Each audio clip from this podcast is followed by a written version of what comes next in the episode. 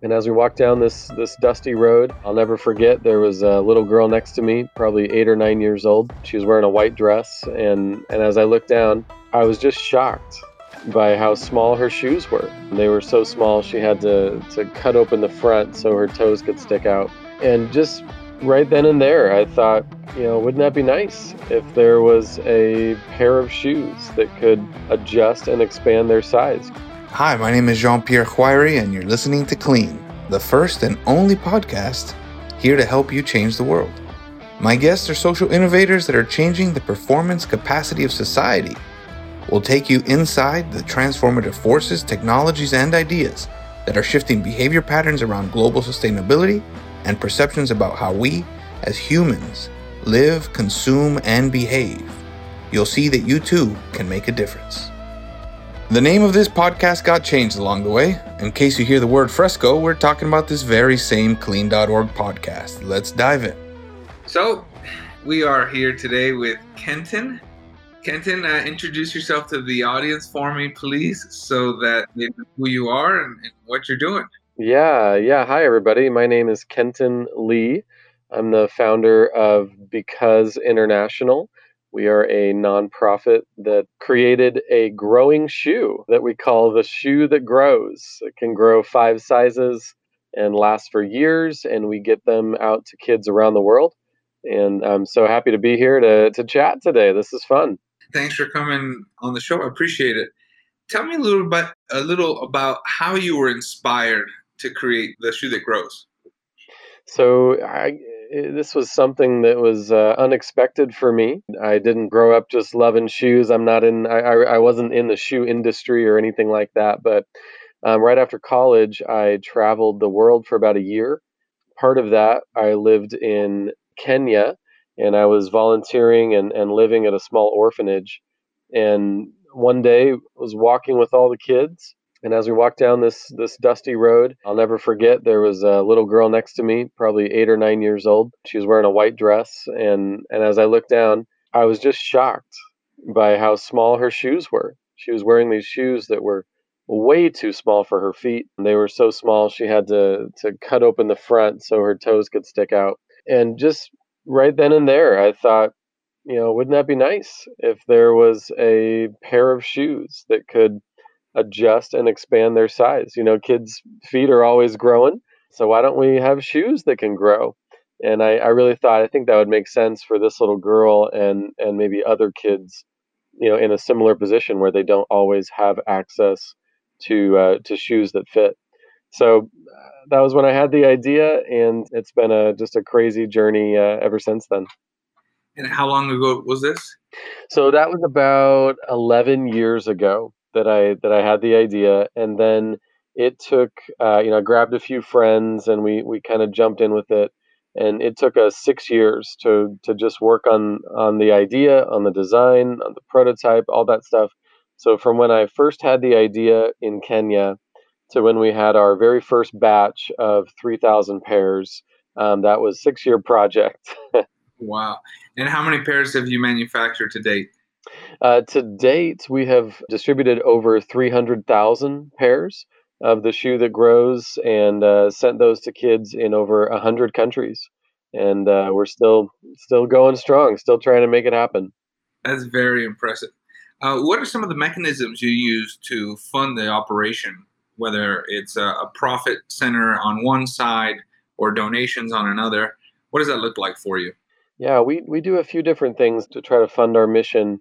The first thing we do, you know, I wish I could win the lottery and just give all of our shoes away, you know, but the first thing we do is we we sell the shoes to the partners that we work with. So if someone is uh, involved with an orphanage or uh, another nonprofit organization or church or something, uh, anybody who works with kids, they can reach out to us or we reach out to them. But as we talk to groups that work with kids, they can purchase our shoes for $20 a pair and then distribute those shoes to the kids that they work with. So, about half of our funding comes from the sale of our shoes to the nonprofit partners that we work with. And then we also do general fundraising. We have some amazing donors and supporters, and uh, we, we love talking to them and, uh, and receiving support from them. And then just a couple years ago, we started a separate company, a commercial company to sell the shoes commercially. We had people asking for that, and we hadn't done that yet. So now people can buy the shoes commercially for $40 a pair.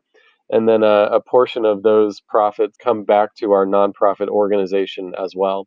So, trying to have lots of different revenue streams to fund this mission and get as many shoes to as many kids as we can. And uh, where could someone go buy those shoes if they're listening? So yeah, the commercial shoes. So that company is called Grow Five. Grow just G R O. So we, we left out the W. So uh, people can go to grow5.com. So G R O and then F I V E. So kind of spell out the five grow5.com and you can buy a shoe for, for yourself. We have adult sizes or for kids. It's a great pair of uh, shoe, sandal kind of hybrid. It grows five sizes, it lasts for years. I wear a pair every single day myself. I think they're great. And uh, yeah, people can go to grow5.com or even on Amazon. You can uh, search for Grow5 or expanding shoes and it should pop up. Perfect. And now let's talk about the journey.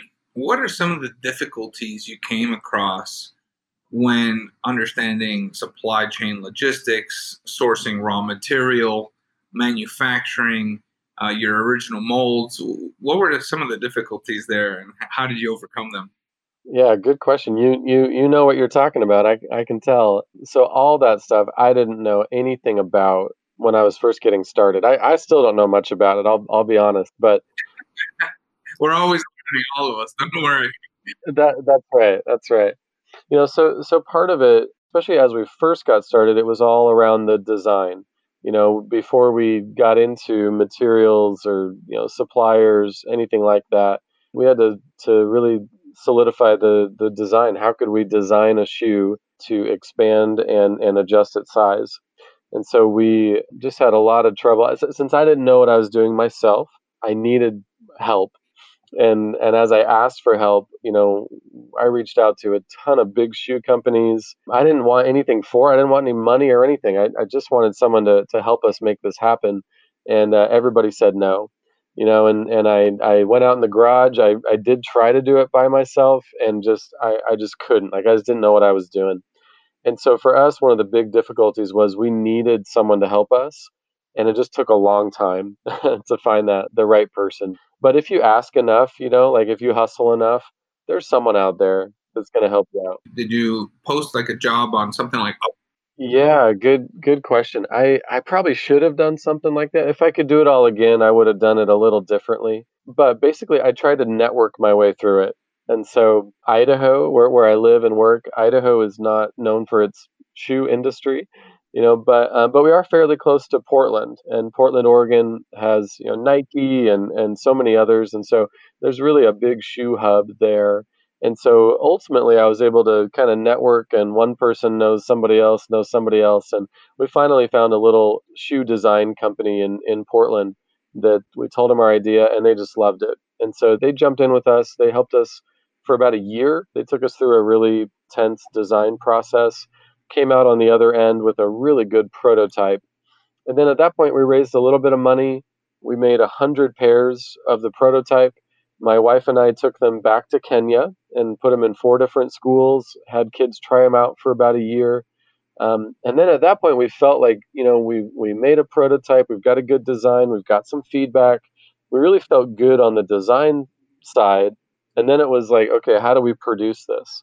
Yeah what materials do we use? Who who's gonna you know i, I don't have a factory you know so who, who's gonna make these? Where are we gonna make these? And kind of a similar thing. I i knew i couldn't do it on my own so i i needed to have someone help me. And again we had someone step up and really help us through that kind of factory process so, because it was all new to me. I had no idea how it should work and how it does work so that probably took longer than than it typically does. But you put all that together, and so for six years, you know, we worked on this.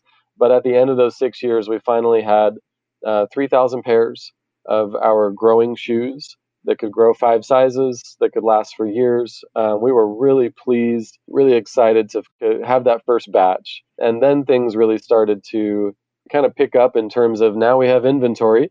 Now we're actually able to get these out and get these on the feet of kids. So that was a really fun moment once that first batch of 3,000 uh, arrived at my house. All right.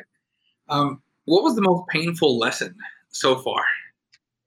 The most painful lesson so far. That I that's a good question. Um, I've had a lot of them, but I would probably say, you know, I'll, I'll I'll give you an honest answer.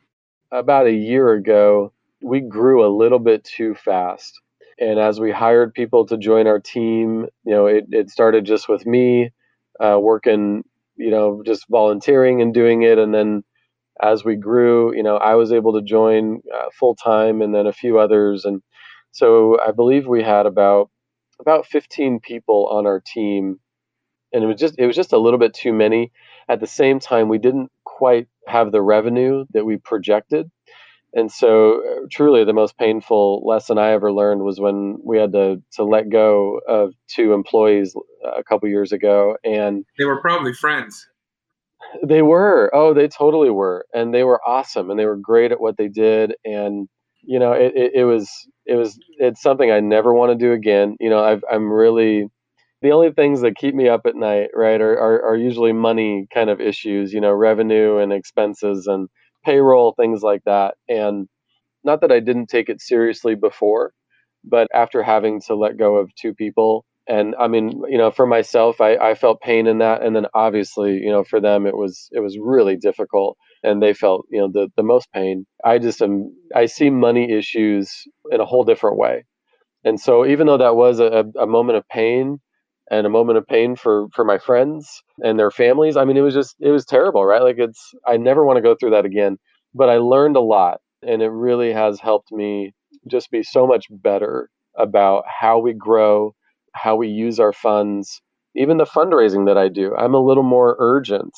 because I know if we don't hit certain numbers, then at a certain point, you know, things have to change. And so, yeah, painful stuff and stuff I never want to go through again. And and I know mm-hmm. other, I, I'm sure other people have had to let go of more than just two. You know, I mean, you hear about big companies you know laying off thousands of people and just it's just difficult whether it's one person or a thousand people nobody ever wants to do that i always recommend a book to growing ceos called the hard thing about hard things by ben horowitz have you ever read it? a great book that's a great book yeah for sure yeah and I'm, i imagine you must have read shoe dog by now Yep, Phil Knight. Yeah, that's a fantastic book. Crazy how Nike got started and grew and everything they had to go through. Yeah, for sure. Well, I imagine you're you're on the path, right? I'm I'm not uh, not as much of a shoe dog as as uh, Phil Knight, but it, I've learned a lot about shoes in the past few years, and we love it. We my my team and I we love the work that we do. Um, we are so excited to connect with people who kind of see the vision of what we're doing and and can support us and it's, uh, it's fun when you get to do what you love every day and I'm very fortunate to get to do what I love every day. Well, I hear you saying fun and love, and so that leads right into my next question: How has this mission impacted the quality of your life? I, have never had that question before. Um, that's interesting. I would I would like to say that even without this mission, I would hope I would have a pretty high quality of life. You know what I mean? Like I, I I'm a big believer that you get to choose your attitude you know you get to choose how you respond to things and in a lot of ways i think your quality of life is kind of up to you if you want to have a good quality of life you will and if you don't then then you won't but having said that i do know that having something that you're passionate about having something that's your thing you know like you really some people don't find it till they're a lot older. I'm 36 years old and I've been doing this for, you know, 10, 11 years. So I'm really fortunate when I'm in my mid 20s, you know, I've got something that I love, that I'm passionate about, that I'm it's my thing. And some people don't find that till a lot later. I'm very happy. I'll I'll say that, you know. But I I would hope, and my my wife and I, you know, we talk about this. If tomorrow, if everything just blows up and the shoe that grows goes away and because international goes away you know like if all this was gone i'd be sad you know but i I would hope I'd move on to the next thing and you know find something else to to sink my teeth into and find another way to try to make a difference. It is wonderful when you reach the point and it could be, you know, for me it was starting an organization, starting this cause. That's not what everybody needs to do, you know. For someone it might be just volunteering their time or it might be you know, just hitting a home run with their career and then donating tons of money, you know, or or being a mom, being a dad, like whatever it is, it doesn't have to be starting an organization, but whatever it is for people, it is awesome when you can identify what really makes you come alive and then have an opportunity to do that every day. And so I always tell people I I am loving this chapter in my life. I don't know how long it's going to last. I don't know if it'll if this will be the whole book, you know, or if it's just a chapter, but whatever it is, I'm I'm loving it. Is this your primary focus? This is, yeah, my my day job, but also my passion and uh, something I love to do is our work with Because International and the shoe that grows. So I'm very very lucky that this pays the bills, you know, and and at the same time, it's something I I just love doing. And of your 12 or 13 staff, I'm counting. Um, how many of those are volunteers versus full time employees?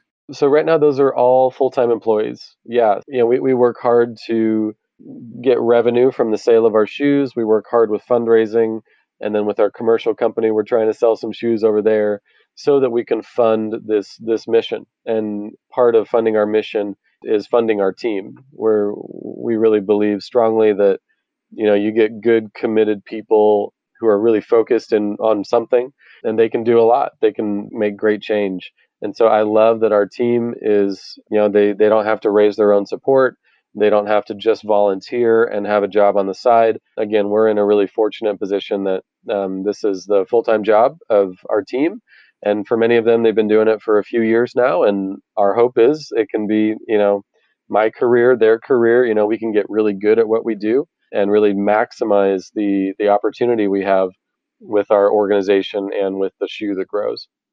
And around your donations, how is it that you raise those funds? How, how did you streamline that? What's that process look like? Yeah, we we've been learning a lot. So f- five years ago, when we had that first batch of three thousand pairs, you know, we were already a, a nonprofit organization, but we were we were so small, we didn't really know what we were doing. And so in the last five years, we've really learned a lot. We, we've grown a lot, um, but we still have a long way to go. We still have a lot to learn. But we, as we've learned, you know, one of the most important things is to have different streams of revenue. So even inside of our fundraising, we receive some funding from grants from foundations. We receive some funding from you know just people coming to the website, kind of small donations. Uh, we do a couple of campaigns throughout the year online one of them is in April. One of them is around Giving Tuesday, and and then a kind of an end of the year campaign. We're trying to always get to know our donors, and some of our donors are kind of in that major donor category where they are they have the capacity to give you know five hundred dollars, thousand dollars, stuff like that. So I really work closely with our major donors. You know, lots of other little things too. You know, we're always appreciate when a kid, a teenager, a, an entrepreneur, a business owner, a corporation. I mean, whoever it is, if anybody is interested in what we're doing, they could donate a dollar, they could donate $10,000, but we always love engaging with them to see how they could help support our, our mission. And so again, we're getting we're not not really great at it yet. We're we're getting better at it. I know we've missed a lot of opportunities, I'm sure, over the years, but um, but now we're really getting better at at maximizing those opportunities. And and then something small that we always do. Anyone who ever you know whoever communicates with us at any time, whether it's a live chat on our website or an email or phone call or social media message, whatever, our team is great at getting back to people. You know, we if you reach out to us, we are going to talk to you. You know, we love it when people talk to us. And so we're really good. You're not going to call us and leave a voicemail and never hear from us. We're calling you back. You know, we, we love hustling that way. And again, just trying to maximize every interaction with people. I can attest to that. You were very quick about getting back to us. It's, uh, it's my pleasure. I'm so glad you reached out. You know, I, I, I love it. Um, tell us a little bit about how much you you're raising donations wise. Yeah, you know, this year with COVID 19, it, it looks a little different. We reframed some of our projections for the year. So this year, our goal is around $750,000. And again, that's a mix of, um, I believe we have about a $100,000 goal in our uh, foundations and our grants. I think it's about 300,000 from our major donors. And so it's inside of that 750 there's a there's a mix of our different revenue streams but um, yeah if if we could finish the year hitting that goal of of 750,000 that would be a home run we're urgently working towards it you know was that an adjustment downwards because of covid i presume it was just a little bit um, i believe if if i'm thinking correctly we adjusted our our revenue, our fundraising revenue down to 80% of what we had originally projected. So not down too much, but we did did project that down. We've been hitting our numbers so far. Our donors have really stepped up. You know, sacrificial giving. We we we know that for for our donors, the, these are tough times for many of them, and they're still giving and they're still helping us, and that just means the world to us. And so, yeah, we're we're working hard to try to try to hit those numbers and keep this thing going. And you know, we're pushing every day, and I, I think we're going to do it. But it'll it'll take some you know some some effort. We still got four four and a half more months, and I'm I'm on the clock. And so, uh, yeah, I'm excited to keep connecting with people and providing them opportunities to help us out. Well, let's unpack the donor angle a little bit. Sure. How do you a identify them, and b what software and systems or technology do you use to keep track of them and communicate with them regularly? Yeah, so we are in a really fortunate spot. About five years ago, we had a ton of publicity come out about our, our story, about our shoes. And so we had a lot of people hear about us, come to our website, donate, you know, and engage with us. So we have a, a real decent database of, of donors. And many of them, you know, have continued to give and, and we know them well and so we're not really looking for more donors uh, necessarily. I mean, we, we don't say no. You know, if people want to donate, for sure. It, it's kind of like with a company. You know, instead of trying to go out and get a new customer, you try to keep the customer you have. You know, and so that's kind of what we're doing with our donors. We're really trying to get to know the donors that we have, um, really cultivate those relationships, and really really get them invested in in what we're doing. Uh, some tools that we use to to help us with that um, we use Salesforce religiously. We love Salesforce. We use that to keep track of our shoes, our, our, our, orders, our shipments, you know, all that stuff, and then also to keep track of our donors and, and supporters as well. We really try to use Salesforce kind of for, for everything. Um, but there is a, a smaller system that, that I use for major donors, and that is a system created by a, a fundraising group that we did a training with.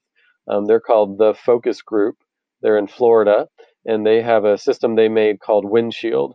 And Windshield is a really nice, small little system that um, really just keeps track of major donors and your goal for them for the year and kind of your next step with them, things like that. And I, I really like that tool um, to help me keep track of my list of donors that I'm that I'm working with.